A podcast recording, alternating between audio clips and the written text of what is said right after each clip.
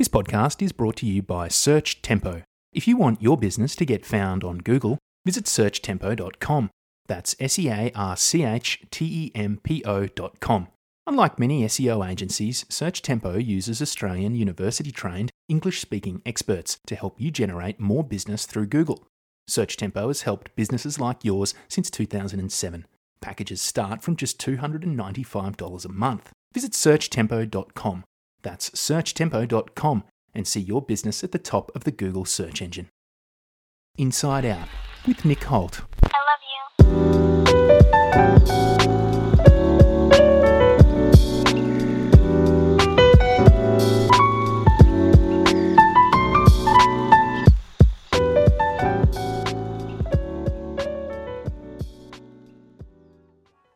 Well, since November 8, 2016, the day that Donald Trump defeated Hillary Clinton to become the 45th President of the United States, major US news outlets, in lockstep with Twitter and Facebook, have disseminated a distorted narrative of a man who one could be mistaken for believing is evil incarnate.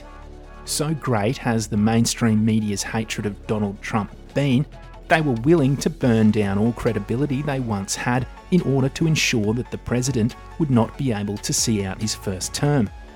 It began in 2017 with allegations by the Democrat Party that President Trump and his campaign team had colluded with Cold War foe Russia to win the 2016 election.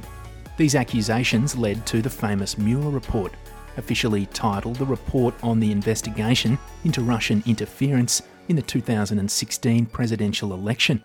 It was an exhaustive two year investigation into the personal life of Donald Trump, members of his administration, and even his children.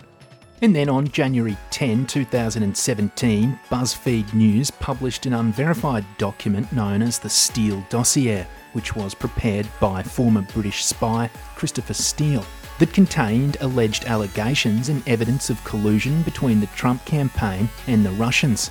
But it also contained salacious, unfounded reports that in 2013, the President of the United States watched Russian prostitutes urinate in a Moscow hotel room.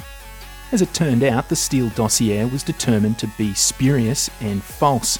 Inspector General Michael Horowitz drove the final stake through the heart of the fallacious document when he reported that the dossier was compiled by hearsay and third hand gossip from two low level sources. So, who was behind this document? And why was the mainstream media so eager to report its veracity? Breaking news CNN learning tonight that Hillary Clinton's campaign and the Democratic National Committee helped fund the research which led to the controversial and, frankly, uh, salacious and disgusting in some of its allegations dossier that detailed alleged Russian efforts to help Donald Trump's presidential campaign. The Washington Post was first to report this.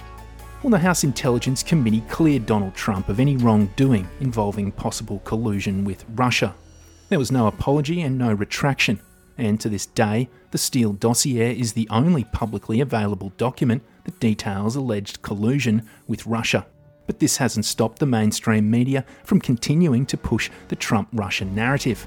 On October 14, 2020, the most damaging piece of evidence involving malfeasance hit the front page of the New York Post, the fourth most circulated newspaper in the United States, but this time it didn't involve Donald Trump.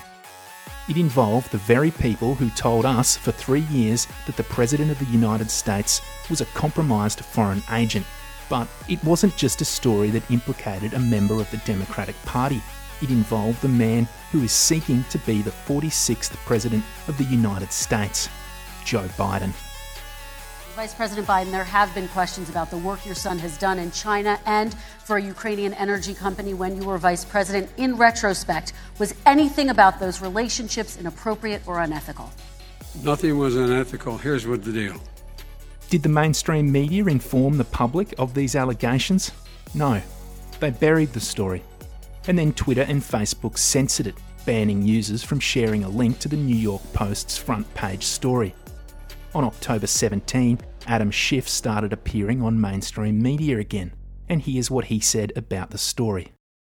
Well, we know that this whole uh, smear on Joe Biden uh, comes from the Kremlin, uh, but clearly the origins of this whole smear uh, are from the Kremlin? Yes. Uh, well, look, uh, I, I, you know, I think we know who the driving force behind this smear has been all along, and it's been uh, the president and the Kremlin. Uh, the Kremlin has an obvious interest uh, in denigrating Joe Biden. They want Donald Trump to win. They recognize he's a weak president. Uh, he's been the gift that doesn't stop giving for the Kremlin. This this particular smear, though, uh, has also been acknowledged to come from the Kremlin. Utter unwillingness to stand up to the Kremlin, promoting Kremlin propaganda. I wish I could uh, tell you more, Wolf. I wish the intelligence community was at liberty to tell the public more. But it turns out the intelligence community was at liberty to tell the American people more. Here's the Director of National Intelligence, John Ratcliffe. Some of the people that complain the most about uh, intelligence being politicized are the ones politicizing intelligence. And unfortunately, in this case, uh, it is Adam Schiff, the chairman of the House Intelligence uh, Committee, who, uh, as you pointed out on Friday, said that the intelligence community believes that Hunter Biden's laptop and the emails on it are, are part of some Russian disinformation campaign. Let me be clear the intelligence community doesn't believe that uh, because there's no intelligence that supports that. And we have shared no intelligence with Chairman Schiff or any other member of Congress that Hunter Biden's laptop is part of some Russian disinformation campaign. It's simply not true. So now we stand at the precipice of what many are calling the most important election in US history. And yet the mainstream media, Twitter and Facebook, are depriving the American people of a story that alleges corruption at the highest levels of the Democratic Party.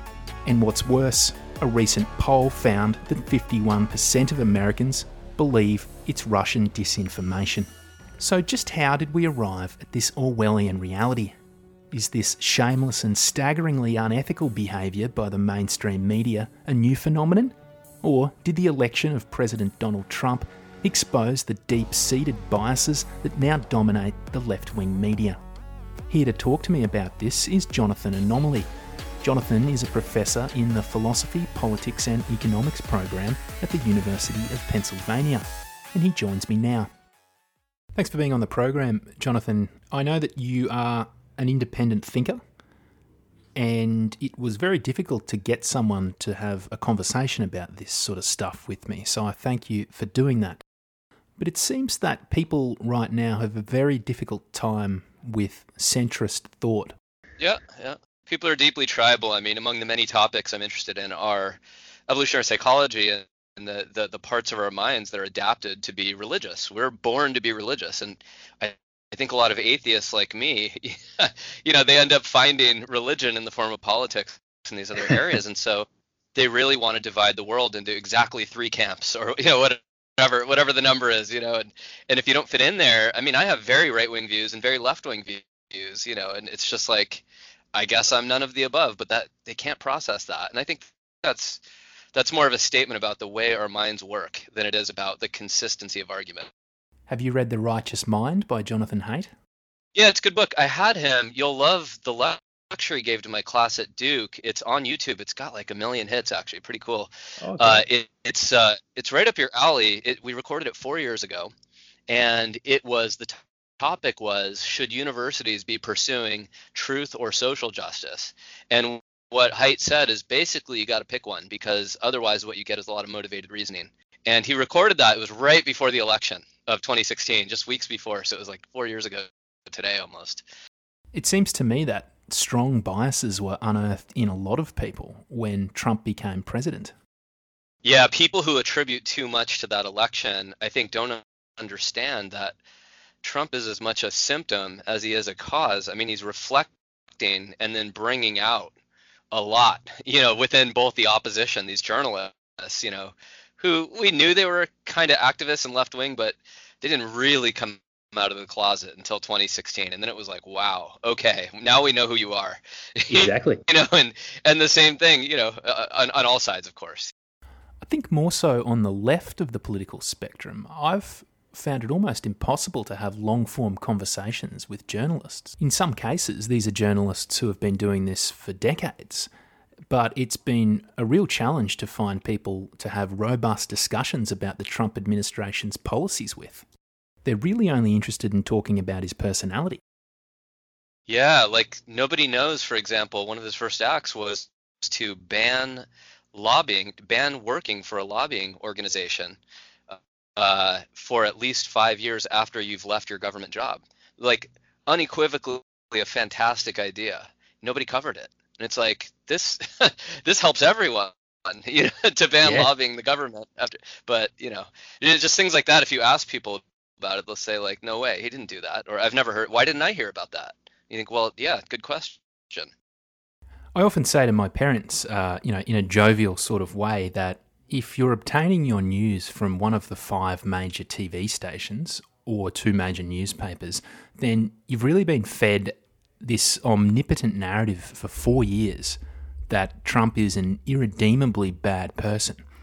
And it's not so much what they choose to report, but more so what they choose not to report. Reshaping the federal judiciary, tax cuts, the Jobs Act, the First Step Act, which passed with overwhelming bipartisan support in Congress. They're not reporting these things. Yeah, and I guess we'll get into this, but all the psychological tricks, like we know the anchoring effect, for example, people have an intuitive idea of that, even if they've never read psychology, that if you plant the seeds of an idea, Russian collusion, whatever it is, it doesn't matter what happens two years later. There can be exonerating evidence. First of all, the media is not going to play the evidence, right? But then secondly, even if they do come out a couple times, it's been planted. So my parents are the exact same way. So is my brother, same as your parents, and they have more faith than ever in the mainstream media. Until you see cracks in the matrix and, and are willing to acknowledge it, they're uh, what, what, do, what do we tell people? We sound like cranks. you know, and people are hanging on to this trust in desperation because what happens if one day you're smacked in the face with the realization that these media institutions that we've trusted for a hundred years are crooked as hell. Yeah. Some of them intentionally, some unintentionally, but they are. Yeah, that's right. So, in your opinion, how did we get to the stage where major news networks, along with the two biggest social media platforms in the world, could bury a story like this New York Post one and call it Russian disinformation without any evidence to suggest that that's true, uh, get away with it, and have people believe the narrative?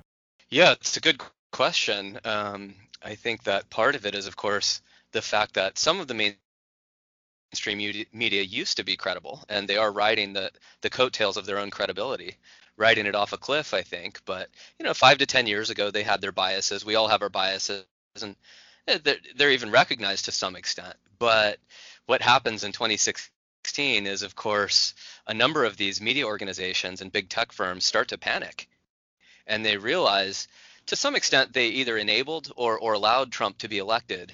And whatever they believed, sincere or not, they, they claimed to believe that he was evil incarnate. And they, they seem to have felt some complicity for his election. And they thought, you know, you know what, we're going to push a number of narratives to discredit this president. And I think that they could push that to the extent that they were afforded some credibility from the past, from 5, 10, 20, 100 years ago. And so some people now, increasing number of people, don't trust the media, but a fair number still do. What do you think was the first step the mainstream media took in creating this false narrative about who Donald Trump is? Well, I suppose the first big story was uh, about supposed Russian collusion. And as we now know, I'm not an expert on this. I'm not a historian or a political scientist, but as a casual observer who's who's really paid attention, we we knew from the beginning that there was no evidence for it. Uh, we did, I suppose, trust that there might be some evidence. Of course, any president of any country might collude with another president, and, and maybe in a corrupt way. So I think you know people remained open to that. The media started pushing it. We now know it was based on a so-called dossier, uh, a set of papers that was cooked up by a number of people allied with Hillary Clinton. They had cooked it up before the election. They used it to justify spying on the Trump, not the Trump administration, but the Trump campaign at the time. It was was authorized at the highest levels under the Obama administration. And once they had that authorization and they had leaks that come from the White House, from the FBI, and so on, once you had those leaks from partisans who agreed that Trump was somebody that should not be in office, then it was really easy for the media to collude, implicitly at least, with the FBI, with members of the former Obama administration, et cetera. So they could leak out saying, look, we can't tell you what the evidence is, but what we can tell you is there's good reason to believe there's Russian collusion. Uh, uh, that is, in other words, Putin wanted Trump to be elected, and that's how it happened. And this fueled the idea that Trump was unequivocally bad? Yeah, I mean, I suppose. I, I look. I think that part of the opposition to Trump, I mean, almost all of it, was that he crushed certain pieties in the media. So the Russian collusion hoax, as we now know, is utterly unfounded. That was, I think, just a way for them to discredit the president and potentially get him impeached. And it worked. Eventually, he was impeached by Congress once the Dems took over. But I actually think, backing up a bit to the campaign of 2015, what really happened is Trump threatened certain ideas held dear by many members of the mainstream media. What are the three things that got him elected? Well, one was opposition to global trade, and as we're all taught in in in university, globalization is good. The more, the better. Mm-hmm. Secondly, he advocated very clearly that we need to slow down immigration. We have at least a million legal immigrants per year in the in the United States, and probably over a million illegal immigrants every year. Trump said, "Hey, we need to slow this down. We need to. Uh, we also need to stem the tide of the number of migrants because that's going to deflate wages. Thirdly, if you recall, in the summer of 2016, there were two Islamic terrorist attacks in the United States. When those occurred, Obama stood up and he said, Look, you, you all need to understand this has literally nothing to do with Islam. He wouldn't even call it Muslim terrorism. He called it radical extremism. He'd never mentioned the word Islam. Well, what did Trump do? He said, Well, I'm going to stop Islamic immigration. And he said the mm. wall just got 10 feet higher. You know, he would come out with these pretty outrageous statements. I couldn't even believe he was saying them, but, you know, partly symbolic, partly real. And you can imagine people just absolutely spinning around in circles thinking, what? He can't say this. He can't do this. Mm. And, you know, the media class, universities, I'm a university professor, these ideas are totally antithetical to their worldview, right? They support open borders. They think all religions are exactly the same. And if Muslims strike us, it must be because we provoked it. And similarly, uh, uh, if some immigration is good, some global trade is good, well, more must be better. And Trump stood against all of those. So he really, I really think it was ideological opposition. And then and the Trump thing was just a way of them to try to get take him down. Do you think Trump was gifting the media a bit by making these decisions? Oh, I suppose so. I mean, I don't know. The, the narrative that crafted, though, was collusion with, with a foreign government and a historical adversary, right? We still have images of the Cold War, I suppose, in the minds of especially older Americans. So, you know, I actually think the Russian collusion story, which again turned out to be utterly false, just cooked up, that really wasn't related to any of the issues Trump was campaigning on, right? Uh, issues mm-hmm. having to do again with trade, with immigration, with Islam, things like this. I think it was just a convenient way to try to strike back at him, and it worked. It worked pretty well. It did work, but he seemed to push through it, didn't he? Sort of. Um, I wouldn't fully say that. I mean, because remember that two years in, um, when he was just starting to get his bearings as an outsider in Washington, uh, every single night the mainstream media, which leans left, was pushing the Russian collusion story, and that caused, uh, I would say, was a primary cause of the House of Representatives to shift from Republican to Democrat. So remember, in 2018, that happened, mm. and it wasn't until long after that that we really got the full evidence that not only did this not happen, Russian collusion, but in fact it was a, a conspiracy and probably a criminal conspiracy. As you may know, there are actually likely to be serious indictments coming down over the next year or two, especially if Trump stays in office. That is, indictments of uh, Democratic senators and other operatives who claimed, knowing that there was no conspiracy, claimed that there was. Adam Schiff, in particular, he's on record after having been through, seen all of the documents, been through the hearings. He's on record having said he has evidence that there that there was collusion. So it's it's interesting, but at least in America, um, it is illegal to disclose confidential documents if you're a politician, if, if you have access to them. So in this case, confidential intelligence, you're not allowed to disclose that. But it's not necessarily a crime to lie about it because you're not disclosing anything actually. And they've continued this lie right up until now, whether it's been through obfuscation by Adam Schiff or mainstream media talking heads sowing reckless doubt on the evening news? Yeah, I suppose they did. Um, certainly, it's lasting through the Hunter Biden email scandal, and I suppose a couple of things could could help explain it. And this is just armchair psychology, but one is the the anchoring effect, and we're well aware that when you plant the seeds of an idea in people's minds and you repeat it many times, um, and then you have a single instance of discrediting evidence, or you have some counter evidence first of all, it's it's likely that a lot of people who believe in this collusion conspiracy they won't see the counter evidence because they won't pay attention to it. Certainly, the mainstream media is not emphasizing. They're not getting up and saying, "Well, we were wrong." It turns out, so a lot won't be exposed to the exonerating evidence. But secondly, it takes a lot of counter evidence to dislodge that initial seed in your mind that there was collusion between the Trump administration and Russia. And so so I think that the anchoring effect uh, psychologically helps explain why people still believe it. In fact, a majority of Americans were polled just, just a couple days ago, and they were asked, "Do you believe that the Hunter Biden emails found on the laptop were a part of Russian disinformation?" 51% of those polled said yes, even though the Federal Bureau of Investigation and everybody else who has any any ability to determine this said absolutely not. There's zero evidence that Russia has anything to do with this. So you can see it's planted in people's minds, it works, and people believe it. And I suppose the Democrats, in order to be consistent with their story and not backtrack and say we were wrong, let alone we lied, we actually lied intentionally, they have to just keep spinning the story.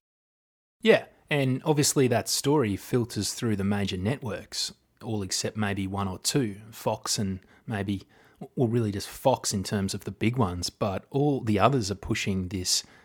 And that information is then being filtered through all the social media platforms, especially Twitter and Facebook.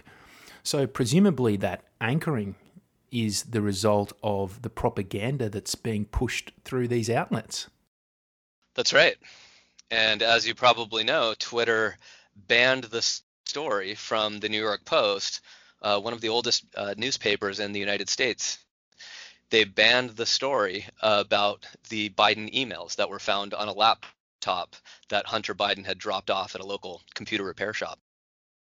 In terms of journalistic ethics, respect for truth and the public's right to information, why should, and I'll play the devil's advocate here, why should that story have been reported?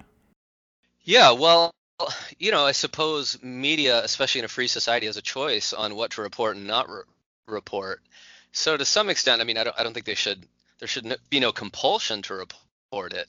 Uh, the hypocrisy is pretty amazing because they reported, for example, uh, Trump's tax records, even though those were illegally obtained.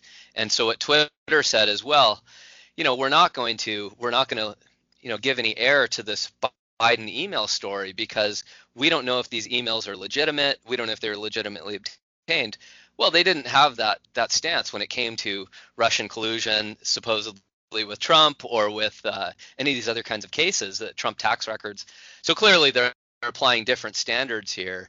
And in particular, when you have politicians potentially being bribed or paid off by foreign governments for access to the White House, that seems objectively like a story, right? Now maybe that is run of the mill corruption, who knows, but but that is is the kind of corruption precisely that journalists normally cover. And the idea that they won't, won't ask a single question of Joe Biden other than what his favorite kind of ice cream is. that's that's fairly outrageous and I think people who are, are skeptical of the media understand exactly what's going on. Yeah, but for people who aren't skeptical of the media, unless it's right wing or conservative media, they're treating this story with the same derision as the mainstream media is. Because all the bias and hatred that they've had against President Trump is now being tested by one news story that's suggesting that it's actually the opposition that's crooked. That's right. And I mean, a good analogy is to the story promoted in the mainstream media in the United States which generated this movement called Black Lives Matter. And I don't want to go too far off on a tangent, but anyone who's looked at the publicly available crime statistics, the data on police shootings, criminality, and so on, and the US government is one of the few that actually makes all of that data public. It's easy to find actually. Anyone who has taken a look at that knows that it's just extraordinarily rare for police to shoot unarmed people and let alone unarmed black people. And in fact, if anything, they shoot them less often than you would expect given background criminality rates. So, for example, last year, according to the FBI, nine unarmed black men were shot by the police and 23 unarmed white men were, most of which on both sides were resisting arrest, right? Either with a knife or they were wrestling the cops, and you know maybe a few of those were unjust.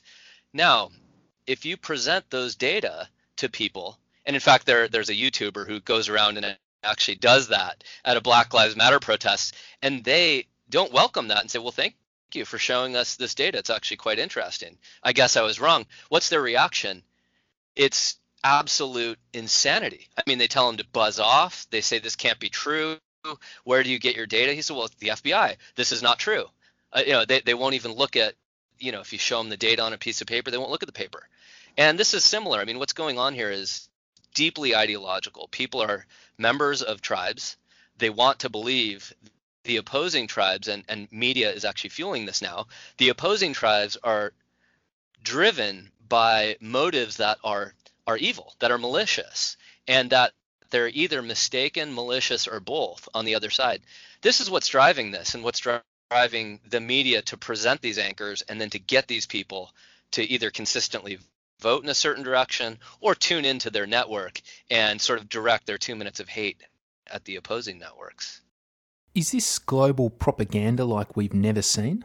It sure is. And I think the big story is a story that I've been on about for a few years now. It starts in the universities, especially American universities. I'm aware that we export our worst ideas to, to the UK and Australia and so on as well. But they really start here, or they did start here certainly a few decades ago, and they've really picked up steam.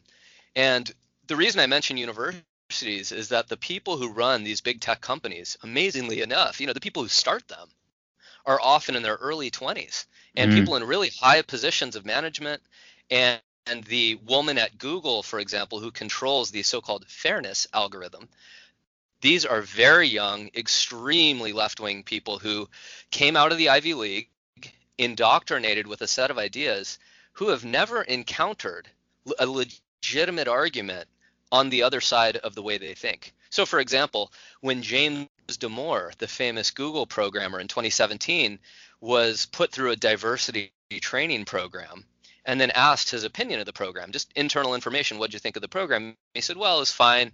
I support modest efforts at diversity, but I don't think we'll get to exactly 50 50 men and women, at least in programming. And here's why. And he cited a number of psychological studies about different preferences between men and women and so on you know and and what happened? He was fired. It was considered totally outrageous that he would say these things. And it turns out he has high functioning asperger's or autism. He's just a guy who has a hard time lying. He's just a programmer and he said here are my observations. Here's the science i'm citing. And the people who run google were absolutely outraged that somebody could say with a serious face and justifying evidence men and women are different? That's that's sick. You must have some kind of mental disorder you know? Um, that was their reaction. And you can go back and just look at the james damore case. So this is who's running our tech companies. And they i think sincerely believe the things they say they do. Um, i can tell you one thing. I'm in contact with a number of my former students from duke university who work at these companies we often chat on encrypted chat groups like Signal, and they seek advice. What do I do? Do I quit? Do I stage a protest? Because they often disagree with these censorship policies or with these these radical policies that these young Ivy League educated people have. Have any of them attempted to do that? Yes, a number of them. Well, one I obviously won't say names or mention gender or anything, but one of them uh, leaked some information about blacklists that Google was keeping for certain employees. Uh, these were either conservatives, uh, libertarians, basically nonconformists on issues involving race or gender or the usual things. Um, any of these politically sensitive issues, Islam, whatever it is. And what they would do is they'd create these blacklists and they said we either need to get rid of these people or we need to find another office for them to work in. And he released some of that data to the press, and that went to Project Veritas. Mm. Um, and Project Veritas, as you may know, has exposed um, Google's plot. They, they, they said it very clearly on camera. We want to prevent another Trump situation. It couldn't have been clearer what they said their stated goals are in adjusting their algorithms. What do you think needs to happen for the good people at the New York Times and the Washington Post and all these other major media outlets to start saying, you know what? We're going to start reporting the truth here. Yeah, I'm pretty worried about this because, as you probably know, there is an appetite for non-truth or truthiness. Um, you know, this is nobody wants to be lied to all the time. Um, that wouldn't work very well. It wouldn't make them feel good about themselves. But you might say they want an optimal amount of lying, and we all do this. We want to believe we're smarter or better looking than we really are, right? This is why people have filters for Instagram or why they, I don't know, sure. they take one of these bullshit, bullshit online IQ tests that says you're 150 yeah, IQ sure. or whatever. You know, we all do this, and this is a problem. And we used to think, look, I mean, part of the purpose of a free society is when there's freedom of the press, freedom to read and express your views.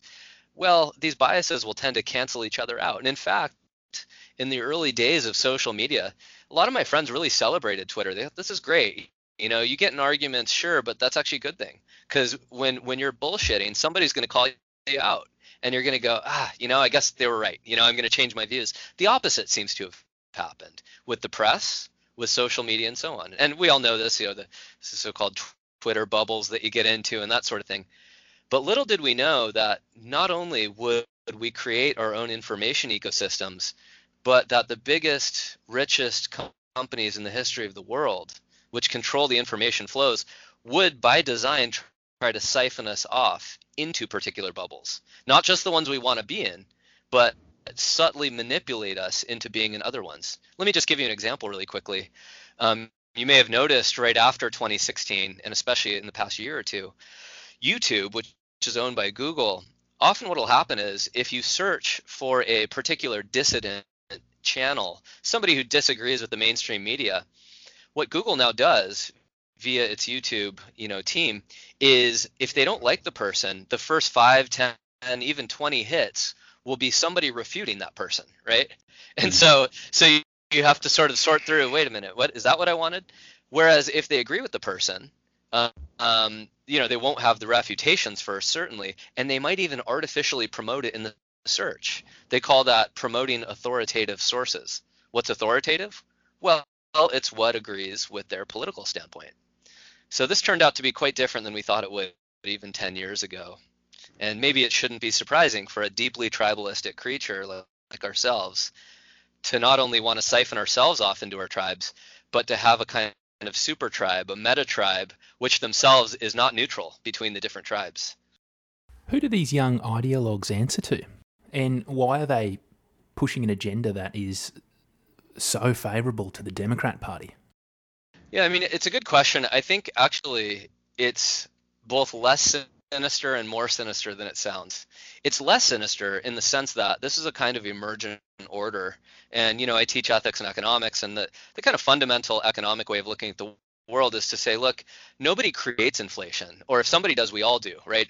It's just us adjusting our behavior. Millions of independent choices produce more or less unemployment. Uh, they produce rises and falls in prices and so on, or pollution or less pollution, right? It's not you, it's, it's not me, it's us. And so there's no one controlling it. And the same thing is, goes with ideologies or social norms, right? They sort of emerge from millions of people interacting. And so there is no conspiracy here. I mean, I suppose there are. I mean, people do conspire, people intentionally do things, but it's not like, I don't know, there's some global hegemon that's trying to manipulate us and it's one guy or one small team. It's an emergent order now, on the one hand, that sounds great because it's like, good, no one's in charge. Well, we can just change it. On the other hand, it's it's much worse than that, and it's in many ways worse than North Korea. In North Korea, at least there's a chance they can topple the government and then implement something else. The problem here is that these ideas are so entrenched in universities, and professors often have, have tenure, and they choose who the next generation of graduate students are. They choose who wins the Pulitzer prizes. As you may know, the New York Times 1619 project, which rewrote and falsified history, just blatantly falsified it. They won a Pulitzer Prize this year. Now, now that's not an indicator of how much quality they have. That's an in- indicator of the institutions being taken over. Again, not on purpose. There's not a guy behind the scenes with a top hat organizing this. It's an emergent order, but it's so entrenched now that it's very hard to see how to dislodge it. And let me add just one more quick thing. Uh, somebody who used to go by the name Mencius Moldbug online, uh, real name Curtis Yarvin, has this idea that uh, we can call it the cathedral. And the cathedral is really the constellation of institutions where power actually lies in the United States. And that's things like the universities, media, and so on. It's not organized in the way a typical cathedral is, like from the Pope and the cardinals down. Although there are analogs, I suppose, with professors and journalists. They do have authority and positions of power. But it's really no one person doing this or even one set of institutions. It's a whole conglomeration of them. And I think the worst part of it is it gives us the illusion of choice. If I go from CNN to MSNBC or from MSNBC to ABC, which is not the Australian Broadcasting Corporation, mm-hmm. but the American Broadcasting Corporation, I think, well, hey, look, all three of them are saying the same thing. So what's the chance that they're wrong? That's actually almost worse than state funded propaganda. If you're a smart person in China or North Korea, you know what the government's saying is bullshit. It's obvious. you tune in, you know, to other sources and you can just call it. But when the most powerful institutions in the world all agree tacitly to suppress a story like the Hunter Biden emails or to promote a story like the Black Lives Matter movement, even when statistically it's based on lies, well, what's the average person to think? You know, what are it makes the person who disagrees with them look like they're insane. It makes the person who disagrees look like, well, you are engaging in conspiracy theorizing, and it's like, no, no, we're we're not. You know, we're just giving arguments. We're giving evidence. And everything seems to boil down to language now. It's this idea that people can be controlled with these broad and simplistic three-word ideas like "love is love" and "save the planet," and "Black Lives Matter." It's really become quite Orwellian. Yeah, that's right. I remember when I first read 1984. I, I guess it was in university, and I've read it five, six times now. I actually thought philosophically this is quite implausible. The idea that you can constrain people's thoughts by altering their language. I actually thought that was an overreach on Orwell's part. Maybe I still do to some extent, but e- even if he's wrong, it's clear that even if our language doesn't strictly determine our thoughts, it definitely constrains our thoughts. And like you said, who's going to deny that Black Lives Matter or that, or wait, I believe in, science, the party of science, we should follow the science? Well, it turns out, you know, morally speaking, science doesn't tell you what to do. It just tells you what is the case. So, so we and and by the way, scientists don't agree with each other. The whole point of something being science rather than pseudoscience or religion is it's not that religion is necessarily false or whatever, but but the the hallmark of science precisely is disagreement, not agreement. It, it's never been agreement. The whole reason that Einstein was so famous is he said Newton was wrong. Newton isn't a little mm-hmm. bit right. He's literally completely wrong. Darwin said the same thing for William Paley. It's not that he's kind of right, it's that his whole worldview was incorrect. And, you know, that's how science works. There has to be dissenters. And this idea that, okay, uh, we're going to follow the science, you know, whether it's on corona or anything else, it's like that's not how this works. We do want to get a consensus, sure. Go with the best available evidence. That doesn't then dictate what we should do. That that's crazy. Do you think that this worship of science is part of this emerging order? Well, I, I don't know. I actually think that's almost the opposite of the truth. I think that it's not that we have too much faith in science. It's two things. First, most ordinary people don't know how science works. As I said, it's precisely by disagreement, not agreement. That's the point of science. And secondly, there is, there are these platitudes, as you said. Uh, you know, who disagrees with the idea that we should follow the science, or that love is love, and all forms of love are equal. You know, or you know, uh, you know, uh, some of the other things that you had said, right? Uh, Black Lives Matter. So I think what's going on is first a misunderstanding of how science works, and then secondly, uh, this idea that if one party says they're for science, that means the other party's against it.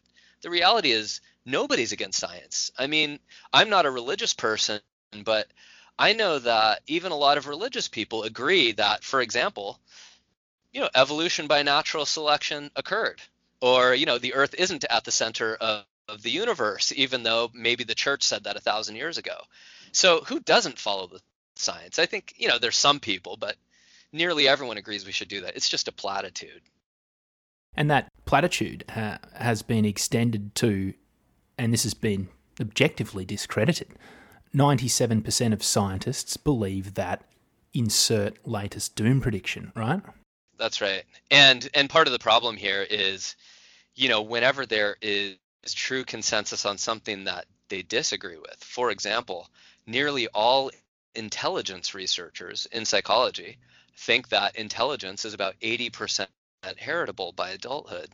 When you say that in public, and, and that really is a true consensus, people will absolutely lose it. Well, what is intelligence? How IQ tests just tell the ability to take IQ tests, right? They just come up with all of these flailing answers. And you say, I, I thought you believed in science. I thought, you know, I thought you were the party of science. Or when scientists say, look, it turns out men and women are pretty similar actually, and and in terms of intelligence, they're they're almost identical. But you know, women do have slight advantages in certain areas. Their verbal IQ is higher for sure. They're better at reading comprehension, and men tend to be slightly better at spatial reasoning and so on, right? Um, and there's a lot of overlap, but that would predict that women are more likely to choose certain jobs and men others. They'll absolutely lose it. You're part of the patriarchy, right? You're a misogynist, or what's to say that you know uh, boys and girls didn't just absorb this from their parents? And it's like, well, nothing's to say that. Sure, that's a hypothesis, but it turns out that's been firmly rejected by most scientists. So it turns out there there really are these these sex-based differences the Y chromosome does things not only in cats or in kangaroos, it turns out it does stuff in people too. Yeah, and we've reached a point now where that X and Y dichotomy of male and female is being challenged. And this is something that has had its foundations in science for our entire existence.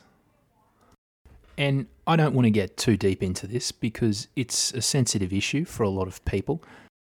But we are looking at, again, using science against reason. And all we need to say is this side of the argument is correct, or my argument is correct because I believe in science and you don't. And we're able to say that there are many, many genders. Yeah, that's good. So really, there's two separate points there. On the one hand, just cloaking something in science, uh, whether or not the science is, is settled in that area, you know, often is supposed to help you win an argument. And, you know, not clear the scientific consensus is right in a particular area. But secondly, yeah, I mean, it's it's it's often used, and we we, we call this the replication problem in in the social sciences in academia you know it's often used one study will be cited but it turns out that study was never replicated later on and there's a bunch of counter evidence that emerges to it well people will still cite that initial study to justify whatever their foregone conclusion is so they're in many ways when they say well we're the party of science or we follow the science we're for science it's like well often what's going on there is they're using one scientific finding to justify whatever their preconception was. And I mean, one more point on this, which is really important. You know, in certain politically contentious areas, science isn't to be trusted. So I trust chemists and I trust, you know, physicians. Sure, they get the, answer wrong sometimes. But how likely are you to trust gender research in the year 2020, right? Or intelligence research in some cases, right? Because when you look at the whole West, Europe, the United States, Australia, the science itself has become so politicized that you know journals like Nature and Science and these these big journals or the funding agencies, which are usually the governments and some private agencies, what's the likelihood that they'll fund a study and then publish one that finds the opposite of what they want to believe or what most people in the media believe? And the answer is very unlikely, right? Um, it's very unlikely to be done because the researcher fears that his career will be threatened or his future income will be threatened, and it's very likely to be funded to begin with. So that's the real problem with science that bears on politically contentious topics can easily be abused and, and misused. Do you think that there's any truth to the argument that's coming from the right at the moment that what we've been seeing from the left in terms of its political and cultural ideology is of a Marxist and communist nature? Oh yeah, I mean it's a great, great point. Um, look, all sides want to have simple slogans and simple labels to attach to the other side, and that's just more a reflection of a universal aspect of human nature than anything. So, is this Marxist? In many cases, the answer is no. Um, and even if Marx, in some way, Marx the thinker, um, had something to do with some of these ideas, it's not clear what the line is between him writing in the 1840s and what journalists believe today. Most have not read him, mm. and to the extent they have, I most just haven't read him. To be honest, he's difficult to read. So I, I t- completely agree with you, and this can happen on all sides, and it does happen. Um, it's hard to have enough time for a, a normal person to go to work, raise a family, and then dig deep into what's actually happening behind the scenes. I will go back though and say one more quick thing about journalism again, it's not a conspiracy, it's an emergent order. And what happens is when universities and even high schools in America all lean in the same direction, and their political tilt has changed radically in just the last 20 years. Well, if you need a credential to become a teacher or to become a journalist, not only do you have to go through those schools that are highly biased, so it's a kind of filter process. If you start out as a free thinker or a conservative or a libertarian or whatever, you might not make it through to begin with, or you might choose another career. But similarly, even if you do make it through, what's the chances that you'll thrive and you'll be invited to the right parties where you get the right information, where you get leaks from the right people? And the answer is it's very difficult. And so the problem really is the mainstream is all on one side of an issue. And the answer isn't to say, let's do it with the other side. Let's crush that one side so that the other side wins. It's that we need true diversity, and we need to have, have these social media giants, the uh, the search engines of the world, the Google, which owns almost all search in the world. We need to break these up. We need to make sure that they are regulated minimally in such a way that they can't artificially promote certain content that they agree with and demote other content. It's a true threat in the way that book burning is a threat it's very difficult to arrive at the truth if you only have one set of ideas. And many of these tech companies are trying to ensure that you have one set of ideas. What do you think that the implications of burying this Hunter Biden story is going to have moving forward now uh, until inauguration? Yeah, it's a good question. So, um, politicians, as you know, they like to heat up the rhetoric and every every election I've been through, they always say this is the most important election of our lifetimes, and I always roll my eyes, you know. but in some ways, that that might be true, and, and and I say that in the sense that even if you live in Zimbabwe or Australia or Sweden, America's election in 2020 will affect you in a deep way for many years to come. And the reason for that is Trump is the only politician who has stood up to the tech companies and is in a position to actually do something about it. Now, how will this story affect the election? I don't know. It's pretty clear that it's intended to affect it in Biden's direction. I don't see that how that's going to be avoided. It will siphon off votes to Biden. Will Biden win? It looks that way, but maybe not. Maybe Trump will have a resurgence.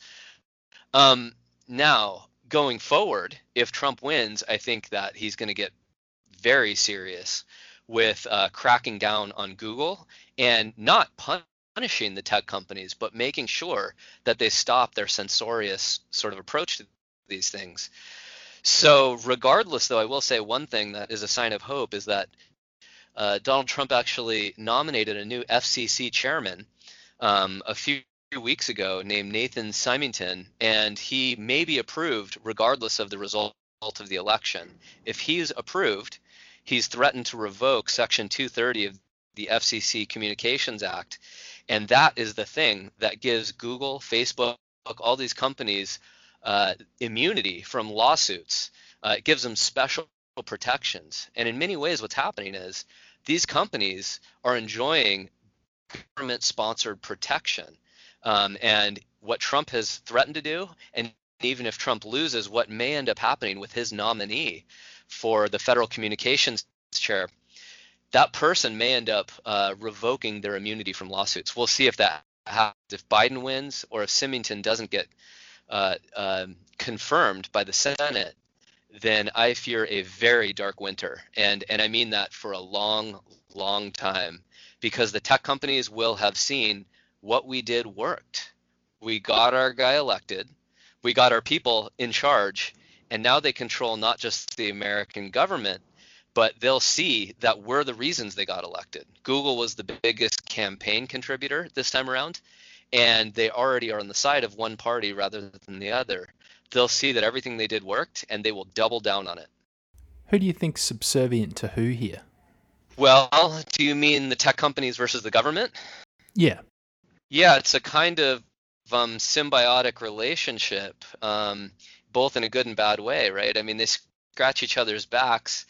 Um, but yeah, I would say that they have, in many ways, far more power than the U.S. government has. And the reason I say that is not because they have tanks and guns. The government could crush them immediately, but they don't want to. There's no reason for them to.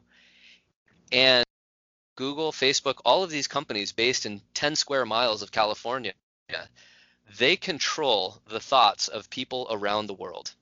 If you're in Sweden, as, as I was a couple years ago, and you want to look up crime statistics or, or uh, welfare recipiency rates and things like this, or what are the effects of, of mass migration and that sort of thing. Um, well, when you do that search, Google is controlling what information you get as a Swede, and that will directly affect your elections. And, and that's their point. Do you have an opinion on where China comes into this? Well, it's a good question. I mean, obviously, Google is teaming up with China, and they're teaming up to censor the information for China that the government wants. Um, you know, so that that's awful. um, they also have been reluctant to criticize China, as you probably know. Many organizations in the United States are doing China's bidding, so Hollywood is, uh, partly just because that, that's where the majority of people that watch Hollywood movies. There are just more Chinese people than there are Americans or Australians. The NBA is doing the same thing. They won't criticize the concentration camps in China for for the Uyghur population, but they will criticize, for example, the the very un, extraordinarily rare case where a cop uh, shoots a black person, right?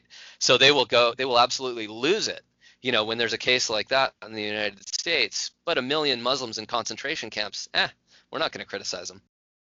Does make you wonder a bit if the Chinese Communist Party is the author of these narratives, right?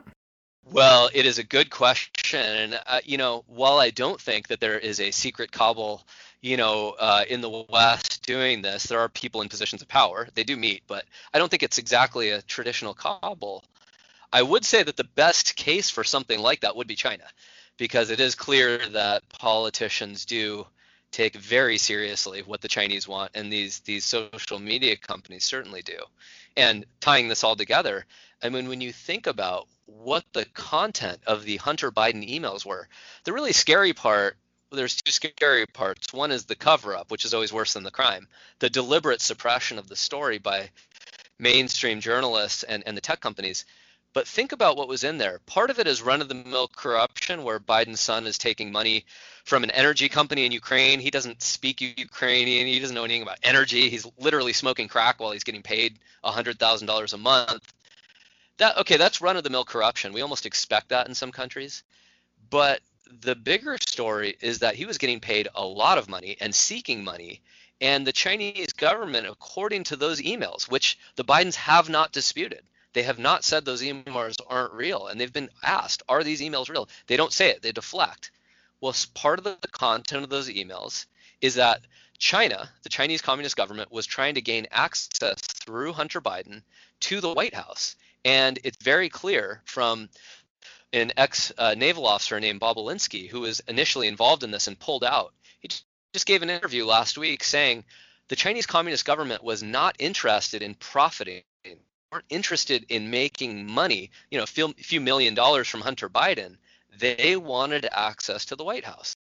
The amazing thing is about this story, as I was saying, is that not only is the Chinese government, according to these emails that haven't been disputed, the Chinese government trying to gain access to the White House, not money, but real, you know, access to information. Um, you know, in the process here, what we have is a lifelong Democrat, a naval officer who was involved initially with this with this scheme. He pulled out and he blew the whistle on it. These these so-called journalists have refused to interview this person. Remember, this person has been testifying to the FBI. He was on Tucker Carlson show, which is Fox News, of course. Um, he's an extremely credible witness, a lifelong Democrat who actually gave money to Democrats. He is not a Republican operative, let alone a Russian asset. This person is the one who came forward talking about the Chinese trying to buy access to the White House, and journalists aren't even asking him questions. You'd have to think that sooner or later there is going to be enough rigorous journalism performed that these dots can not only be connected, but they can be substantiated. And then we're potentially looking at an emerging order that's involving an adversary. Yep. So, yeah. To in, bury- in the case of the Chinese Communist Party in particular. Yes, that's what I'm talking about. To follow up on, on that last point that you made, I actually think there's a decent chance that um, if Biden wins, he'll be impeached and maybe removed from office. I mean, he may not have long anyway. I mean, his cognitive decline is is obvious for all to see. Um, it was actually an issue that Democrats themselves were raising a year ago during the primaries. But you know, apart from cognitive decline or maybe an early demise, there's a real chance that he's going to be indicted on charges. I mean, you know, Hunter Biden and others are being interviewed by the FBI this is pretty serious stuff. So it's likely that the the the mainstream media they don't really care because they know that Biden is essentially a puppet for Kamala Harris anyway. Not a puppet in the sense of again not a conspiracy. Like it's not like he doesn't have a mind of his own, but most people think he is entering some cognitive decline. Probably doesn't have a long time to live and we know where the energy in the Democratic Party is. It's not with the Joe Bidens, and frankly, it's not even with Kamala Harris. It's more with the radical left wing enthusiasts. And Harris is a power seeker. She proved that um, when she came to power in, in the state of California, my home state. You know, it started with an extramarital affair where she used essentially uh, the mayor of a very powerful town to gain access to political power. She's done it her whole life, and and if Biden goes and is indicted on charges eventually, she'll assume power, and you can rest assured she's going to uh, do what she can to stay in power and to appease the people that helped her, and that includes the tech giants and the journalists. I know that you aren't of a theological persuasion, Jonathan, but I think that God chooses flawed vessels to carry out his work. And I believe Trump is the only person right now that's standing in the way of that dark winter. I couldn't agree more. Because the thing that I think has become clear with Trump is that he wants people to get along. He wants people to do well. And he can start to turn around this psychological stronghold the mainstream media has had on people for so long now. And we can restore some semblance of truth. Yeah, I, I suppose the you know the only good side that could come from all of this if Trump loses is maybe maybe people will eventually see journalism for what it's become. And you know i don't i think journalism is very important but journalism in the united states mainstream journalism has become a joke. And i think we either need to improve journalism or we need to discredit it because right now we're in an unstable equilibrium. So i yeah, am I very agree. much hoping i'm very much hoping that trump wins um, if nothing else for that. You know, I didn't even vote for him in 2016, but I think that he is a great hope for freeing up ideas again, for being able to just express what you believe, whether it be on social media or unencumbered by these these young tyrants behind the scenes trying to control your thoughts. That's right. And the thing is that we weren't ready for social media social media hit us like a tidal wave. And in many respects, we're still bobbing around in the froth, trying to work out what the hell's going on. And I don't think that social media is necessarily a good thing for us. Agree. I would say it's a it's a net bad right now. I would have said even five years ago, okay, there's some jerks on social media, but it's a net good. I would say it's very clear. It's on net a very bad force. And it's like when you I'm sure you get the same feeling as I do. You know, when you walk around just the streets of a normal place, there's very little animosity. I mean, people say hello, they're nice to each other. But the second you get on social media, it's like those same people behind some walls will just go at it and destroy each other. It's it's very destructive of of a civic life, a healthy society. Very destructive.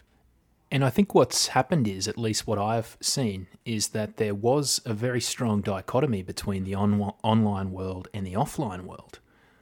And now those two worlds have bled into each other and they're no longer mutually exclusive. And this has really happened through identity politics and these big ideas of what we all think is good and bad. And the two worlds are no longer separate. And this is a problem. Yeah, and let me just sort of echo that. I mean, so I'm not a religious person, I never have been, but uh, I've never been more keenly aware than I am now that as people lose their religion, and it's really accelerated in the United States, I think we were much slower than England or Australia. We were a very religious country until about 20 years ago. But as secularism has risen, um, people have looked, it seems to me, for a substitute, for a kind of an all encompassing worldview, a kind of religious worldview. They want to know who the good guys are and who the bad guys are, and they turn to politics for that. And that's exactly what politics is not for, or at least can't be for in a free society that encourages mutual respect and that sort of thing. So, you know, even though I'm a secular, you know, pro-choice, pro-gay marriage kind of person, I'm much more aligned with right-wing Christians these days um, than I am with, you know, secularists. They often are the ones that are gravitating toward these bizarre ideas and these extreme ideas um, that you see on social media and, and in journalism and so on. Yes. And it really does put into context the notion that, and you mentioned this earlier at the beginning of our conversation, the notion that human beings in some capacity rely on and require religion. And when you remove that, you're left with the question of who is God? What is God? The state? Yeah, that's right. And, you know, one of my favorite economists, um, you know, he won the Nobel Prize in 1986. He just died about 10 years ago, James Buchanan. And you know, he's a country boy from rural rural Tennessee, you know, and then ended up winning the Nobel Prize. Great man. And, and his his last article before he died was called Afraid to be Free? question mark. And it was about how people have elevated, you know, secularists in particular, the state to a kind of godlike father figure that gives them a sense of meaning. It gives them the rules that they, crave, like a father figure would. Gives them something to worship. Now, I mean, that metaphor only goes so far, but I'll tell you, I mean, it's probably no coincidence that the parties that represent atheists and secularists are the ones that want big, bigger government, not smaller government. They're the ones that want to impose their will and a universal set of laws on everyone, including those who disagree. So it's like I'm pro-choice, but I, I think if people in Alabama want to be pro-life and restrict abortion, I think that's the cost of liberty. That's their right. They can do that. But that would be considered outrageous to a lot of people um, who are atheists. They think like, no, everyone has to believe this, right? I don't care if they're, Christian. They're bigots, you know. And it's like, that's that's kind of how they think. It's like, well, the state is going to enforce this thing that I've invented, um, basically in place of God, in place of a Bible or a set of instructions that is is time immemorial. They want to create those from from scratch. And those people who claim to love diversity so, so much, they actually kind of hate it. I mean, they don't like diversity of thought when it comes to politics, right? The the people who are against me, they're bigots. It's a kind of cultish worldview, to be to be frank. And also not to just replace the kind of social mechanisms that the state can prop up and fund like welfare, right? But also the idea that the state is now replacing the family. Yeah, yeah, and there's even an attack on the family itself. So there, you know, the state performs the function of husband in the case of the United States. You may know about 70 or, or, or, or higher percentage of black children are born out of wedlock. And that's because the state says, look, if you're married, uh, then that's up to the father to take care of or whatever. But if you don't get married at all, then the state will come in and supply uh, income, free education, healthcare, all these things. And so what happens is a lot of these people, the poorest people, they don't ever get married. The state is dad, quite literally, mm-hmm. and it gives you free housing and so on. So yeah, it's um it's pernicious in a lot of ways, and I mean, moreover, you know, you you probably get this in Australia too. A lot of these people who are worried about climate change, they end up as anti-natalists. They say, well, if you care about climate change or the environment, what you need to do is not have any children. And it's like, well, actually, like we have negative population growth in the West. It's Africa that's having all the children, like by far. you know, yeah. you know what what are you saying here? Like, and so they're turning not only to the state as a kind of parent or a proxy parent, they're also turning to the state, and it's it's a kind of anti-family in a way. It, it's discouraging the kinds of policies that a healthy society would have, which is pronatalism, not antinatalism, right? So it's a kind of sick substitute family. This podcast was brought to you by Search Tempo. If you want your business to get found on Google, visit searchtempo.com. That's S E A R C H T E M P O.com. Inside Out with Nick Holt.